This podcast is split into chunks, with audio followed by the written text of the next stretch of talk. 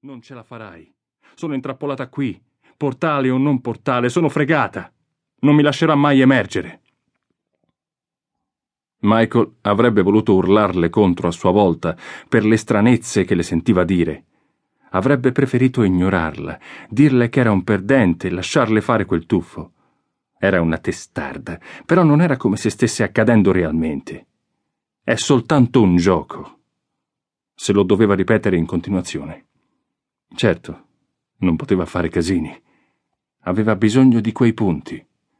Va bene, ascolta. Fece un passo indietro e alzò una mano come si fa per ammansire un animale impaurito. Ci siamo appena incontrati, diamoci del tempo. Ti prometto che non farò stupidaggini. Vuoi buttarti giù? Buttati. Ma almeno spiegami. Dimmi il perché. Le lacrime le rigavano le guance, gli occhi erano arrossati e gonfi. Va via e basta, per favore. La sua voce si era ammorbidita nei toni della sconfitta. Non sto qui a perdere tempo. Ho chiuso con questa roba per sempre. Chiuso? Ok, va bene, se è quello che vuoi. Ma non per questo devi rovinare tutto anche a me, giusto?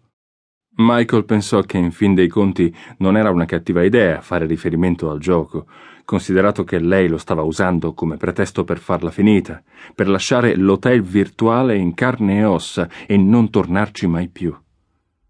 Seriamente, torna al portale con me. Vai in emersione nel modo corretto. La fai finita con il gioco, ti metti in salvo e io ottengo i miei punti. Non è il lieto fine più fantastico che tu abbia mai immaginato. Ti odio, sputò. Letteralmente. Uno spruzzo di saliva.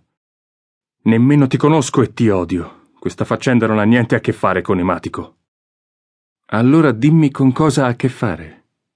Lo disse gentilmente, cercando di non perdere la pazienza. Hai tutto il tempo che vuoi per saltare, concedimi qualche minuto. Parla con me, Tania. La ragazza affondò il capo nell'incavo dell'avambraccio destro. Non ce la faccio più.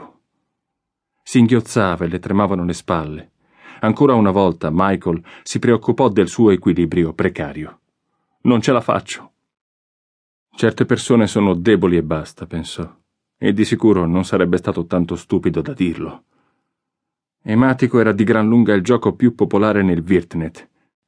Certo, potevi capitare in qualche pericoloso campo di battaglia della guerra civile, o combattere i draghi con una spada magica, volare su navicelle spaziali, o esplorare qualche stravagante forum di appuntamenti. Ma quella roba ti annoiava in fretta. Alla fine Niente era più coinvolgente, più adrenalinico della pura e semplice simulazione di vita reale. Niente.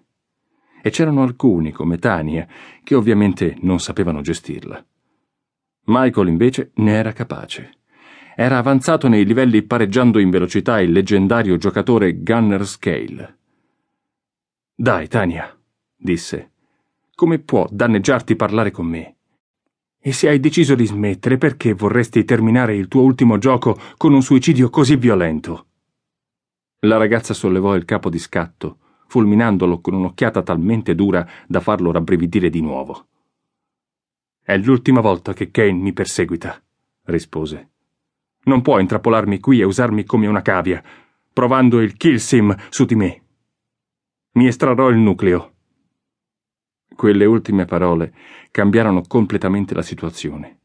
Michael osservò con orrore mentre Tania si reggeva forte al palo con una mano e con l'altra cominciava a grattarsi la carne.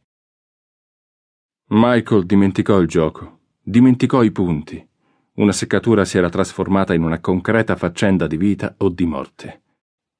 Nella sua esperienza di giocatore non aveva mai visto qualcuno disattivare il proprio nucleo disabilitando l'unico dispositivo di sicurezza all'interno della bara in grado di mantenere separati a livello mentale la realtà dal gioco.